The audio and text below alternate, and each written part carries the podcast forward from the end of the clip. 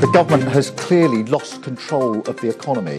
We are looking at a Conservative majority of 86. Why is the Prime Minister making a bad situation worse for working people by hammering them with a cut to universal credit and a tax rise? I actually think that this is a win-win. It's a it's a, an open goal for Liz Truss, really. Will you shut up, man? Said it on the record. You said you want to All right. return. And just to come in Wait, and wait, wait. something that you Wait, wait, Ed wait. Miliband bringing you the stories behind the headlines. You're listening to Politics Unboxed. Absolutely, you are listening to Politics Unboxed. Hello, hello, hello. Welcome back to the reg- regularly scheduled programming. My name is Reese Wallace, your host for today. And it was great that we had that, that interview with Christina and Tom earlier. If you missed it, do be sure to check it out on Mixcloud when I upload it. Um, but now we are back back to back to basics, back to family values, back to normal with a little bit of politics unboxed and it is time to talk about all of the happenings that have been going on today because it was Prime Minister's question time. It was quite simply um, a disastrous PMQs for uh, Liz Truss. Uh, not only did the news come out that her one of her special advisors is suspended, facing a formal investigation by the standards team. Um, Liz Truss was questioned on a number of different occasions on a number of very key and important topics. She said she was a fighter, not a quitter. Well, just how much longer does she have before her party tells her that the fight is over? Asking the big questions here on Politics Unboxed. You can get in touch in all the usual ways at Politics Unboxed on Instagram, Politics Unboxed on Facebook, at PoliticsU on Twitter. Email us at politics.unboxed at outlook.com. Or, if you want, if you really, really, really want, you can even do this. Smash yourself. Express yourself with Expression Hotline. Call expression. Call 01392 723568. Tell us what you want to hear. We might even get your voice on the airwaves. So pick up the phone and get ringing. Express yourself. Oh, come on now. That is Express Yourself, the expression hotline 01392 723568. If you want, you can ring in, have a little bit of a chat about some of the comments and suggestions that uh, I will be raising in today's show, where we will start with the painfully obvious news. And I'm, just getting up a particular um, YouTube video here. It's the, the Daily Star, um, and it is the live lettuce watch. Um, I'm looking at it now. It's four minutes past three on the 19th of October, 2022. The lettuce is so far not looking good, um, but I have to say, whether or not it will remain in place for much longer, even I couldn't get through that with a straight face, uh, is is looking looking unlikely. I, I think it's all going to come to a head. Oh, I'm sorry, I'll stop. I, I mm, no, I won't. Um, apparently, the lettuce is expected to make a statement later. Time TBC. Um, Liz Truss is still in post. It looks like she is planning on staying there for a while, but the problem is, can she? That's that's the real question. Uh, there are some real problems going on. There are pitfalls lying ahead for something that Chris Mason is describing as an embattled prime minister, but what the Labour Party and other opposition parties have been calling a prime minister in name only, a Pino.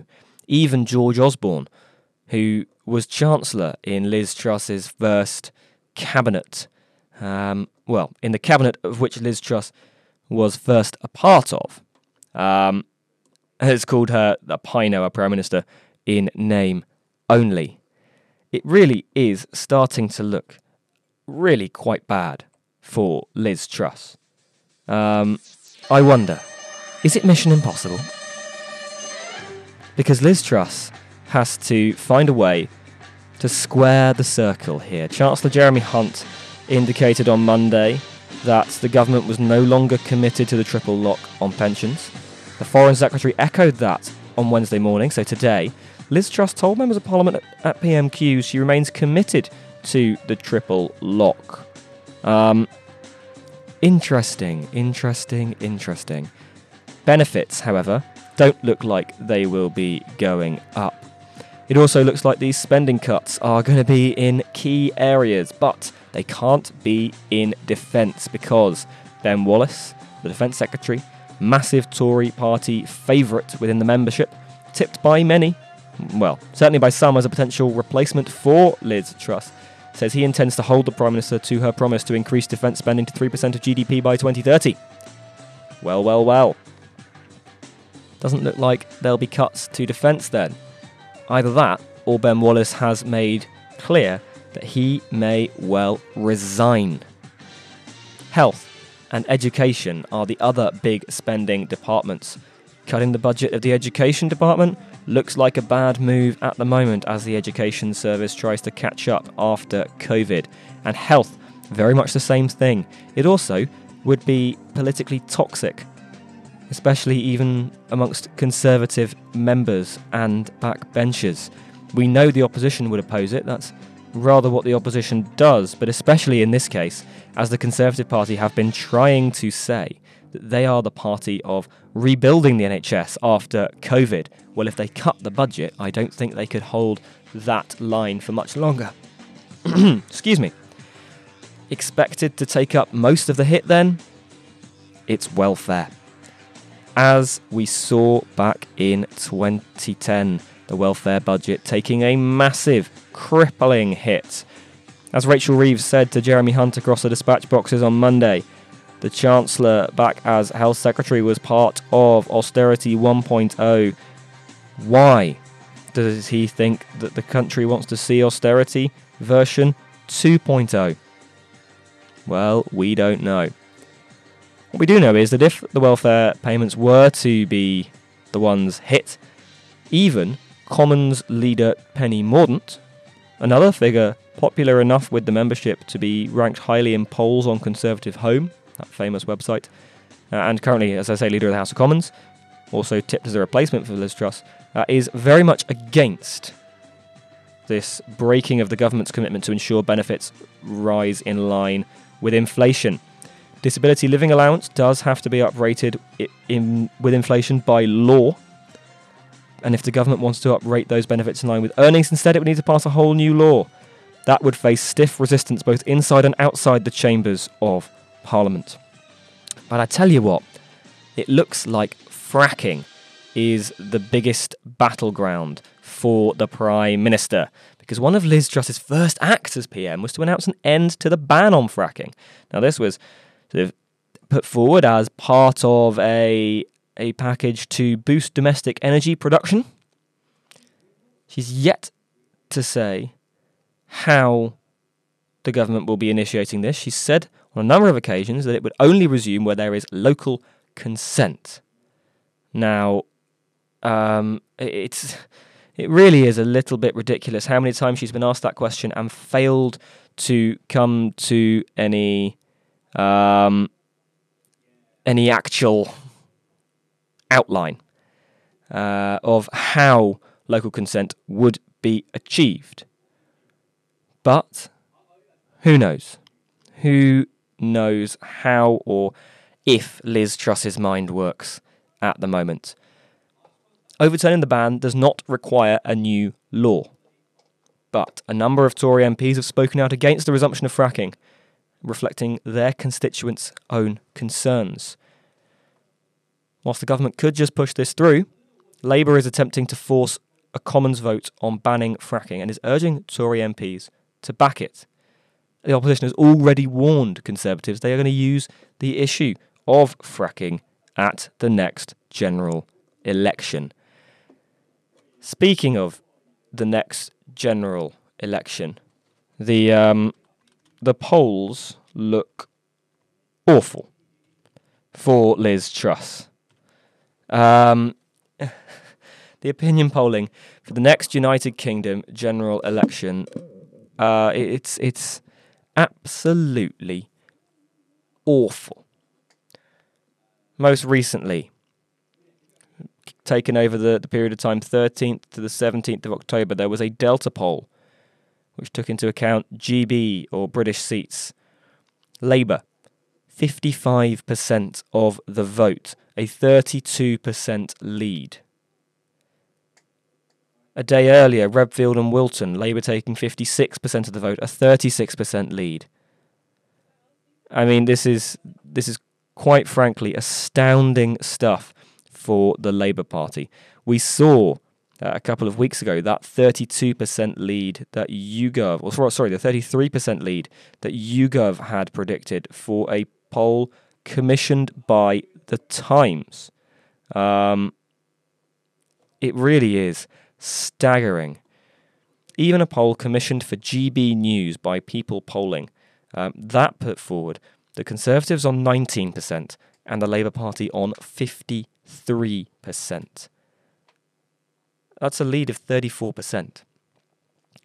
Now, it, it's interesting to note that whilst the Labour Party have been in the lead in most of these polls, in fact, the last time I can see a, a, registered poll on this Politico document I'm looking at here with a Conservative lead is the 6th of December 2021. Um, that was a 2% lead for the Conservative Party. The Labour Party were only in sort of single figure leads, and there, were e- there was even a tie from the 21st of March this year. Um, only in sort of single figure leads regularly up until the time around mid August.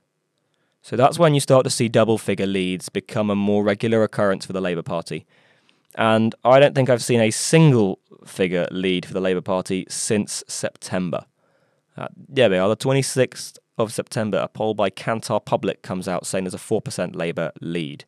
Um, the very next day, an Omnisis poll comes out saying 12% Labour lead, and they've never looked back into single figures from then. Indeed, since that um, 12% lead was predicted by Omnisis, the smallest lead they've been predicted to achieve is 17%. That's astounding for the Conservative Party, especially since, well, if you're looking back into 2020 and 2021, it's pretty consistent Conservative leads all the way through. Yes, they're not sort of every time 10% or more, but they're big enough. They really are big enough. Maybe that was a, a pandemic bounce. Maybe that was people looking at Boris Johnson and thinking, well, pff, you never know. We'll see how he does. But nowadays, it looks absolutely catastrophic for the Conservative Party. We're in danger of forgetting that just under three years ago, the Conservatives had an 80 seat majority, 365 seats compared to the Labour Party's 202, the SNP the third largest on 48 seats, the Liberal Democrats 11, Plaid Cymru 4, Greens 1, 1 independent, and then 18 in Northern Ireland. Right now, as of data collected between the 26th and the 30th of September from Opinium, with a sample size of 10,500 people across the United Kingdom, the predictions are that the Labour Party would walk away with a majority of 172 seats. 412 seats going Labour, 138 to the Conservatives, the Lib Dems, the third largest party, on 39, the SNP on 37, Plaid Cymru on 5, the Green Party on 1. That is catastrophic news for the Conservative Party. Ever since December 2021, the Labour Party have been consistently predicted as the largest party in the House of Commons. That is to be expected at the moment, given the poll data, given the state of the economy, given how um, given how things are going for this current government. But 412 seats. 412 seats. I mean, that is a, a mad, mad number of seats to be winning. To put into context, um, that is the number of seats that the Labour Party won in 2001. And it is only six shy of the number that the Labour Party won in 1997. The Conservatives would be about 30 seats down on where they were in 1997. What a historic disaster for the party. There are some polls coming out saying that the Conservatives would not even be the official opposition if these polls held. Now, I don't believe that will be the case. Um, at the moment, it does look like the overwhelming opinion of the country is to kick the Conservatives out of power. That that is um, uh, an, an opinion that people are mm, pretty much entitled to hold at this point after 12 years of Conservative misrule. Um, whether it will be in this number, whether it will even be a Labour majority. I don't think the polls are yet enough evidence to tell you this. They look like they are a very good starting point for the Labour Party and a very bad one for the Conservatives. However, there is no way that when it comes to an election, this is how things will play out. We always see how the, the silent Conservative voter turns up especially because we are currently looking, at least you would hope for the Conservative point of view, currently looking at a real nadir of um, Conservative support. Liz Truss is the least popular party leader since Jeremy Corbyn, and even beyond Jeremy Corbyn. Her popularity currently sat at minus 70, according to YouGov. Um, Jeremy Corbyn only ever got down to minus 60. Whether or not this will translate into the electoral results is is another is another thing. Here we are though, with Liz Truss being asked why is she still here from across the dispatch box. Liz Truss apologised. She said, I have been very clear that I am sorry and that I have made mistakes. She was nearly shouted down by the opposition, calling, Resign, resign. I'm amazed her own benches didn't join them. She said that the right thing to do in these circumstances is to make changes, which I have made, and to get on with the job and deliver for the British people, telling MPs, I am a fighter, not a quitter. Now, the Labour leader then proceeded to pour a bucket, well, more like a truckload of cold water on any heat of battle from the Prime Minister. Um, he said the government crashed the economy. Spending cuts and rising mortgage rates were her fault. The Prime Minister's response to people paying £500 a month more on their mortgages is to say that she is sorry. Here's Keir Starmer's quote What does she think people will think and say that's all right. I don't mind financial ruin. At least she apologised. Now, Liz Truss, I, I think, gave a decent attempt at trying to, to stay the course, trying to bat for her cause. Um, the Conservative benches were quiet. There was there were no cheers of support except from immediately behind her, Robert Buckland giving some very loud yeah yeahs and sort of jeering his way through. Um, he must be thinking, "Dear me, what have I done?" Because he was a Rishi Sunak supporter, and now he's stuck front and centre behind Liz Truss.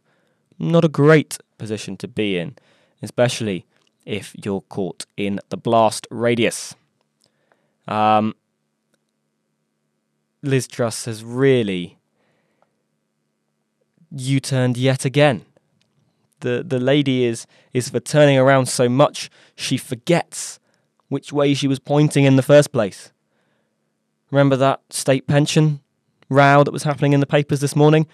Well, it was defence, defence, defence, defence. This is the policy. We're fine with the state pension shrinking. She even sent James Cleverly out this morning to, to bat on that idea. She then U turned in the course of Prime Minister's questions, saying that the state pension, the triple lock, is fine. I wonder how the real Prime Minister thought about that. Let's ask Jeremy Hunt if he'll ever come on the show. And then we might get some answers. If Jeremy Hunt was answering questions at Prime Minister's uh, PMQs, then we will definitely get some more definitive answers because he does appear to be pulling some of the strings. Sir Keir Starmer saying that Labour is a government in waiting, the Conservatives an opposition in waiting. It all got a little bit pantomime. Um, he was reading out a list of all of these economic policies. Uh, it was a bit like it was a bit Punch and Judy. I'm not a massive fan of Punch and Judy politics, and I didn't think Keir Starmer was. It's also not his style. But I think once the point is there, you have to hammer it home. Um, it was the 45p top rate of tax, to which his backbenchers replied, gone. Um, the 20p basic rate, gone. Um, or rather, the 19p basic rate, sorry. Um, what else was it? The energy price guarantee, gone. And then um, her chancellor, gone. The question Keir Starmer posed at the end of it was so why is she still here? And that's true. Almost all of Liz Truss's economic policy is gone.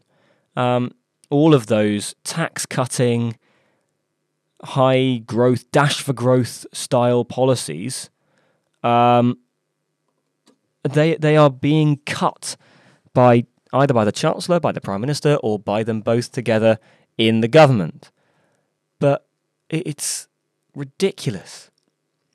Jeremy Hunt sat behind her, vaguely nodding his head and cheering on the, the Prime Minister.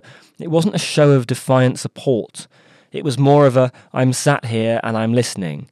It wasn't a, I give you my full backing, Prime Minister. Thank you for the job, Prime Minister. I don't know. And that economic policy around the energy price guarantee. Well, first off, as I've said a number of times on this show, it is not an energy price guarantee. Now, wording this deliberately deceitfully, in my opinion, because whilst the unit price of energy is somewhat guaranteed, in fact, it is guaranteed for individual consumers, if you use more energy, you will pay more. Everyone going on about I will only have to pay two and a half thousand pounds a year maximum for your energy prices. Well, I'm sorry, that's not true. If you live in a detached house and use energy at the 2019 median level for a property of that size, then you can expect to pay £3,300 a year for energy, according to a BBC infographic. A semi detached house, nearly £2,700. These are the things that it, it appears the Conservative Party are unwilling to tell us, and I wonder why.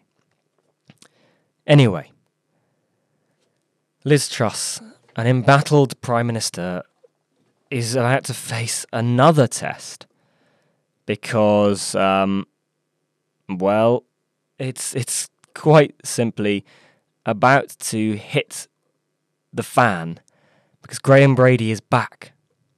Graham Brady is back from his um, what was it?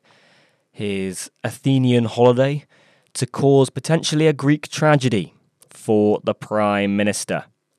Um, he has been reported as having received a number of letters of no confidence from members of the party, the Conservative Party.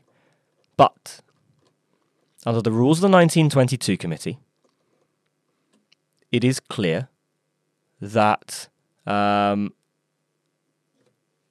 well, it is clear that the Prime Minister is safe from challenge for 12 months after being appointed Prime Minister. Now, that seems like a very sensible and sane precaution under normal circumstances. However, under normal circumstances, Prime Ministers don't crash the pound under the first five working days in office. Um, Liz Truss does not look very safe at all. In fact, it has also been reported that Graham Brady is waiting for a third of all Conservative members of Parliament, i.e., about 119 MPs, to submit letters of no confidence to him before calling for a vote and essentially rewriting the rules of the 1922 committee, which was being rumoured for Boris Johnson as well, to be honest. Um, his understanding is that if it gets to over 50% of the Conservative Party having submitted letters, there will be no need for a vote, because they will already have demonstrated their lack of confidence in the Prime Minister. The real question is, though, how can the Conservative Party do it? Because it will be very difficult for them to hold off a general election if they replace their Prime Minister for the second time since the last general election.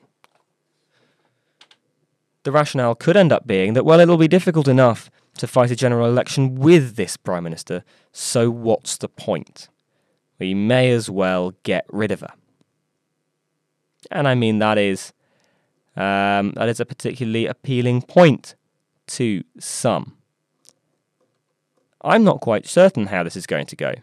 What we do know is that letters appear to be going in with increasing urgency from the the backbenchers of the Conservative Party. And it will be very, very interesting to see if well if um, what's his name? Graham Brady gets around to putting a press conference together. Because I don't think um, that it will be very long after that that we actually see Liz Truss out the door. Right, let's turn to a song break now. And for this, we are going to turn to something that the Labour Party know a lot about. Um, they, they know a lot about this song. I've talked about 1997 quite a lot. I quite like this song. Let's listen to a bit of D Ream. See you after the break. Things Can't Get Better by D Ream, followed by Good Riddance brackets Time of Your Life by Green Day. Is there a theme in today's show? No, not at all. Never. We don't we don't have themes. No, not at all. No. Anyway, moving on. Or in fact, moving back to how the, the government is is on life support, it does really appear to be the government's on life support, and every now and then Liz Truss keeps reaching over to pull on her own um, power cable, which is rather problematic for her. She went to the ERG last night and she told those right wing Tory MPs that her U turns were painful. She told those backbenchers as well, though, she's still committed to boosting growth through economic reforms. Now, as a reminder, Boris Johnson went round meeting MPs about a week before he was booted out. I'm, I'm not saying that she's going, I'm just saying that that's where Boris Johnson was about a week before he did go, which is interesting to say the least. Um, obviously, she appeared at, PMQs for the first time since those U turns earlier today.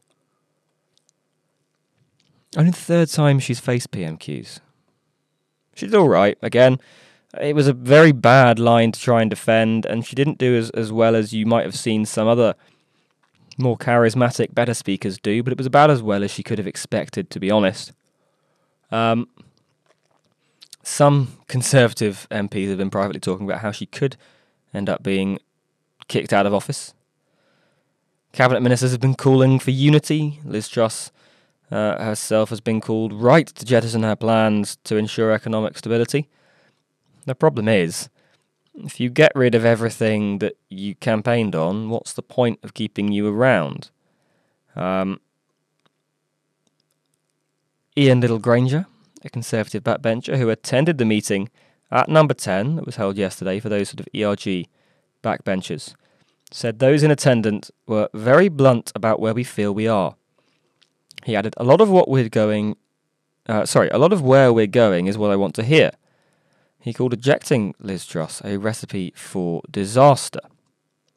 But with Liz Truss not ruling out further tax hikes and spending cuts to reassure the UK economic markets, and with that Halloween financial uh, fiscal statement turning up like a like a ghost of austerity past, I do wonder just how um, Liz Truss is going to extricate herself from this particular little um, scramble. I'm not quite sure. One way she might do it is by making votes a test on Tory loyalty, turning things into a confidence vote.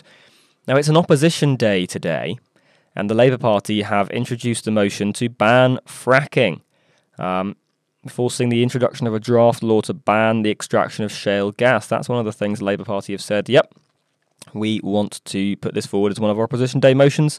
They are allowed to. The, the opposition are given so many days a year to put forward votes as if they were the government. Now, the Tory parliamentary groupings have been told to vote against Labour, saying we simply cannot allow this. The BBC has apparently seen a message sent to Conservative members of Parliament telling them that this is a confidence motion in the government. A number of Conservative MPs oppose fracking. They have been told they must support the government or face expulsion from the parliamentary party. Now, the government has not confirmed what a defeat on this fracking vote would mean for Liz Truss's premiership, because the consequence of making this a confidence motion is that if the government loses it, then the Prime Minister needs to resign. That is the convention. If the government loses a confidence motion, the government falls. Now, that's exactly what Shadow Leader of the House, Thangam Debbonaire, said. Um, the Conservatives haven't confirmed whether or not this is the case. Now, fracking was halted in 2019 following opposition from environmentalists and local concerns over earth tremors linked to the practice, but last month, UK government ended that fracking ban. Labour says it wants to give MPs a chance to overturn the decision. That decision broke a 2019 Tory manifesto commitment. It looks like the Tories are going to whip no on Labour's motion in a three line whip. The government hopes that this will deter Conservative MPs who oppose fracking from siding with the opposition benches. Labour, on the other hand, believe the government's walking into a trap. Who want they want to make it a big dividing line. They have adverts ready to attack every member of parliament that votes with the government on fracking. Is this going to make a, a, a divide between Conservative members? Who knows? But this is what Jacob Rees-Mogg had to say about I'm glad fracking. to be able to announce that the moratorium on extraction of shale gas is being lifted, and a statement has been laid before the House to do this. As I was setting out um, in the previous urgent question, it is important that we use all available sources of fuel within this country. It is more environmentally friendly to use our own sources of fuel rather than to extract them from other countries and transport them here at great cost, both financially and in terms of carbon. It is something, therefore, that we need to revisit, and we need to revisit the seismic limits to ensure that shale gas extraction can be done in an effective and efficient way. And This is the Shadow Secretary, Ed Miliband. And, who, uh, and, and it's hardly surprising. Let, let's start by taking his excuse for lifting the fracking ban, Mr. Speaker, that it will make a difference to the energy bills crisis. It won't, because gas is sold on the international market. The current Chancellor, the current Chancellor said so in February of this year, and I quote, no amount of shale gas would be enough to, the, to lower the European price of gas. Even, Mr. Speaker, the founder of Cuadrilla said the Secretary of State is wrong in an article published yesterday. So, first, why doesn't he admit the truth? That anyone who knows anything about this subject says his claim that fracking will cut bills is nonsense. N- next, let's come to safety. The 2019 manifesto, on which he and every member of the party opposite stood, said this, said this, uh, Mr. Speaker, we will not support fracking unless the science shows categorically that it can be done safely. They are lifting the ban, but they can't supply the evidence. And the British Geological Survey published today certainly doesn't do it. So, in the absence of the evidence, his approach is to change the safety limits. He says in his written statement laid before this House tolerating a higher degree of risk and disturbance appears to us to be in the national interest. I look forward to him and his colleagues explaining his charter for earthquakes to the people of Lancashire, Yorkshire, the Midlands, Sussex, Dorset, and indeed Somerset. So, just a little taste there of the debate around fracking. You heard Jacob Rees-Mogg, the Secretary of State for Business, Energy and Industrial Strategy at the start, defending the policy, saying why this would have a good thing, uh, why it would be a good thing for the United Kingdom. Ed Miliband, there, the Shadow Secretary of State, obviously former, uh, formerly a um, leader of the Labour Party. Now he is back in the limelight, I guess you could say, um, saying all of the reasons that you will expect to hear from the Labour Party in the not too distant future about why that really just isn't the right option for the British people. It does really look like the government needs a little bit of this, a little bit of help. Um, excuse the sacrilege, but I'm going to have to continue talking across this song because Liz Truss is um, really in hot water. I don't, I don't really know how she's clinging on. Well, I do know how she's clinging on. It's because the the Conservative Party haven't got the spine to replace a leader twice in, in one parliamentary term, and they fear a general election, which is probably quite right for the Conservative Party because they would lose it at the moment. Liz Truss, her performance at Prime Minister's Questions wasn't exactly the best, but it wasn't the worst. There are now Conservative members speaking out, actually speaking out and saying, I have buyer's remorse over picking Liz Truss. One headline here I voted for Liz Truss, now I regret it. Who really knows how this is going? I couldn't tell you. And this is literally what I do. All I do most days is have a look at political headlines. Oh, I, I do a degree as well, but you never know. Um, looking at these political headlines and just thinking, well, crikey. How does she survive this? How does she survive that? Those polls are unbelievable for the Prime Minister. Those general election polls. Having a look in um, in Scotland as well, the Conservatives are down from when they last voted there. They got 25% of the vote. They're now projected to get about 15. In Wales, the Conservatives 36%, now down to 23%, half of the Labour Party's uh, total. If we're looking at some really big um, individual seats, uh, Greenpeace have done some polling along with Opinium, the researcher. It looks like Chingford and Woodford Green is in danger. That's Iain Duncan Smith's seat. Wokingham, not in too much danger, but if the opposition get their minds together, they could unseat the Conservative Party. And Wycombe, that is also looking much more dangerous for the Conservative incumbent.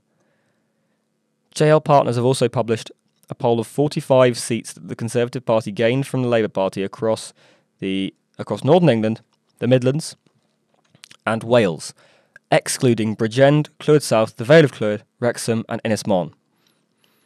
In the 2019 general election, that had an 8.6% lead overall to the Conservative Party. As of the 27th of September 2022, so that's not even including most of the, the recent palaver, 20% lead to the Labour Party. Redfield and Wilton Strategies um, published a poll of 37 constituencies won by the Conservatives in 2019 that had been held by Labour in 2010, 2015, and 2017, and they included Burnley, Redcar, and the Vale of Clwyd in it as well. Again, an 8.7% lead for the Conservative Party back in 2019. As of their most recent poll, 16th to 17th of October, a 40% Labour lead. Wow. There are even blue wall polls that are, are, are putting forward. Um, JL Partners have done another one. The 45 seats in southern England, which the Conservatives won in 2019 with a majority of under 10,000 votes. On average, the Conservatives were looking at a 21.9% lead back in 2019. 14th to the 27th of September 2021, well, that was looking at a 6% Labour lead. I can only imagine what the difference is now. Quite simply, astounding bits of data in here. I don't normally do polling analysis. It tends to fall flat on its face. We've been tricked a few too many times by clever figures one way or another. But aggregate poll analysis, I do quite like. And at the moment, the aggregate poll analysis is awful for the Conservative Party. From a position of such power and strength in 2019, handing Labour their worst electoral defeat since 1935. The Labour Party have risen from the ashes and now look set to hand the Conservatives their worst electoral result since becoming the Conservative Party. Let that sink in. You have to go back to the 1800s to find a worse result than what is projected currently for the Conservative Party. And even then, it isn't called the Conservative Party, it is called um, the Tory Party. Now, I know that that's a semantic difference to many, given that we use the nickname Tory to describe the Conservatives, but it, it is um, technically the, the name change that is quite important. So, let's turn our attention to one final thing in politics. In the UK, let's talk about IndyRef 2 because if Nicola Sturgeon gets her way, it is a year away. Exactly a year away. The 19th of October 2023. That is when the SNP Green majority at Holyrood have said this is when the IndyRef 2 would happen. Can it be delivered? Well, it's possible. As I brought to you last week, the Supreme Court of the United Kingdom is currently in uh, all sorts of questions over whether the process can happen. Can MSPs legislate for a referendum without Westminster giving it formal consent? Maybe. We don't know. There is every chance that the court says yes, there is every chance that the court says no or refuses to rule.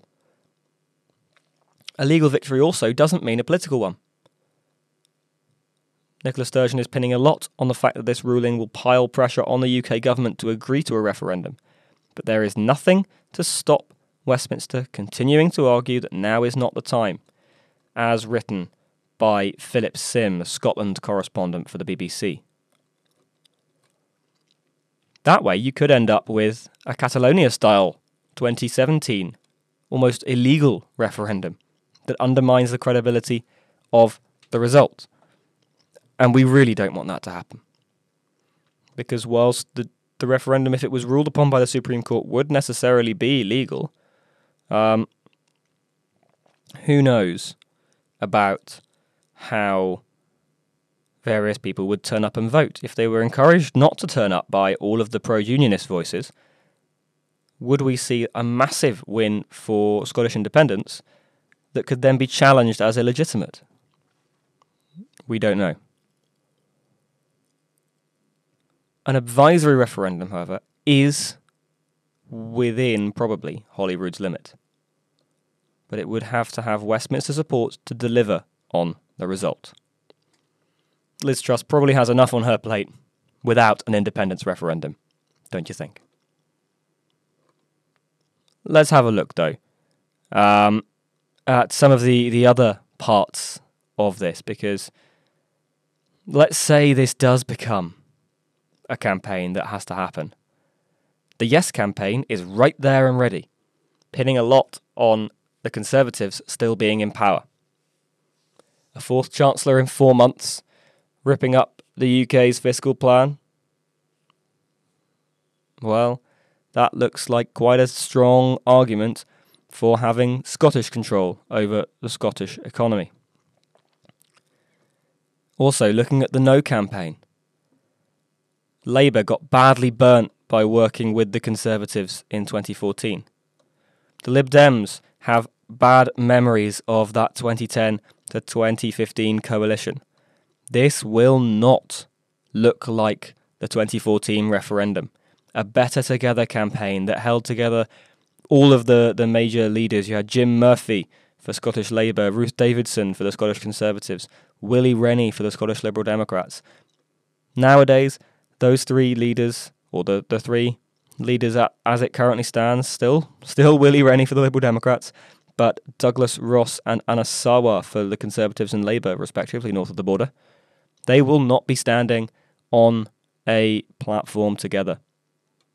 Um, it, it really is going to be a lot harder to bring together a cohesive and co aligned campaign for the No campaign or the Better Together campaign. Now, if Nicola Sturgeon doesn't get her way, she has her sights set on the general election. And her plan is to fight on a one line manifesto. And that manifesto will either be to have a referendum or to just leave the United Kingdom. She would then target 50% of the vote in Scotland. That's an incredibly high bar. And also, a general election is not a single issue idea. This is to bubble on and boil on for quite a while. We'll have to wait and see how this goes. Um, I honestly couldn't give you a a real look at how it would happen or what's going to happen. What we do know is that at the moment Liz Truss says she will lead the Conservative Party into the next general election. That may be true. I don't think she'll lead the Conservative Party into a victorious next general election. And either way, I don't think she'll lead the Conservative Party out of the next general election. But I don't know whether or not she has the political nails, not guts, because she clearly wants to carry on. Otherwise, she wouldn't still be here and she wouldn't have run for it in the first place. No one runs reluctantly for Prime Minister. You can't run reluctantly for Prime Minister. You can't accept such a job on a, oh, well, I guess I'll do it if no one else wants it. No. That's not how you do it. There's always someone who wants the job. But whether or not Liz Truss has those nails to cling on is a separate matter. Personally, I, I think that um, she'll be gone next month after this medium term fiscal review. May well be. It may well be the, the final nail in her coffin, especially if it involves a complete overhaul of everything that she stood for. She's nearly got rid of everything at the moment, but if she starts to raise taxes and cut spending, then it would be, well, what is the point? What is the point of having Liz Truss instead of Rishi Sunak? At least Rishi Sunak is more popular across the country and might do a little bit better in a general election if Rishi Sunak were to be the choice of members for the next Prime Minister. I wonder what that would mean for our Chancellor, though. Could we get a fifth Chancellor in five months? Could we get a Chancellor of the Exchequer Advent calendar? Or just a calendar calendar for, for next year? By the time we've gone through another sort of eight months past this, maybe we will be able to get a Chancellor calendar where you flip over each month and it's who the Chancellor was in that month of 2022. Who knows? It's an interesting, um, an interesting thought. Not particularly an optimistic thought, but I don't think there's much to be particularly optimistic about at the moment in terms of energy bill help is going through the roof, and the The people who are saying they're providing help are lying to your face about what it means. Of course, they're not actually lying, they're just not telling you the full truth. There's a family in, where is it? Tayside and Central area of Scotland who's facing £17,000 of energy bills to keep their disabled daughter alive. Their daughter has cerebral palsy and relies on receiving oxygen for chronic breathing problems. It costs six and a half grand a year to run the kit at home, but Clackmannanshire Council has warned this mother that the bill could hit £17,000 next year due to what is essentially, or has been labelled by that council, a hospital at home. As well as that, the possibility of winter um, fuel cuts and power cuts in the event of reduced gas supply. What's that going to do? This is not just a one off, um, but it is a story of one person incredibly affected by this and one family. I don't know how it's going to work.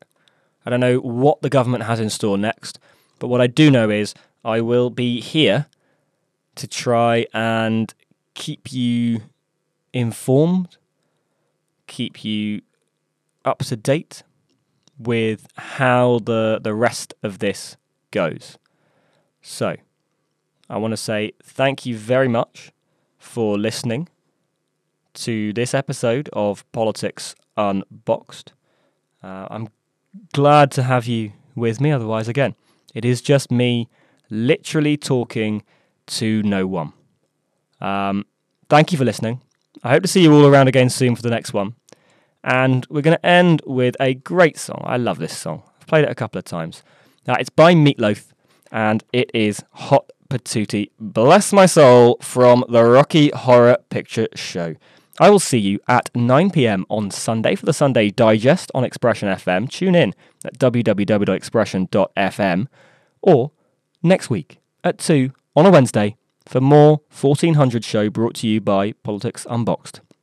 Get in touch on social media at Politics Unboxed on Instagram, at PoliticsU, that's the letter U on Twitter, Politics Unboxed on Facebook, or email politics.unboxed at outlook.com. And all of our information can be found at www.politicsunboxedpodcast.wordpress.com. Thank you for listening. I'll see you next time.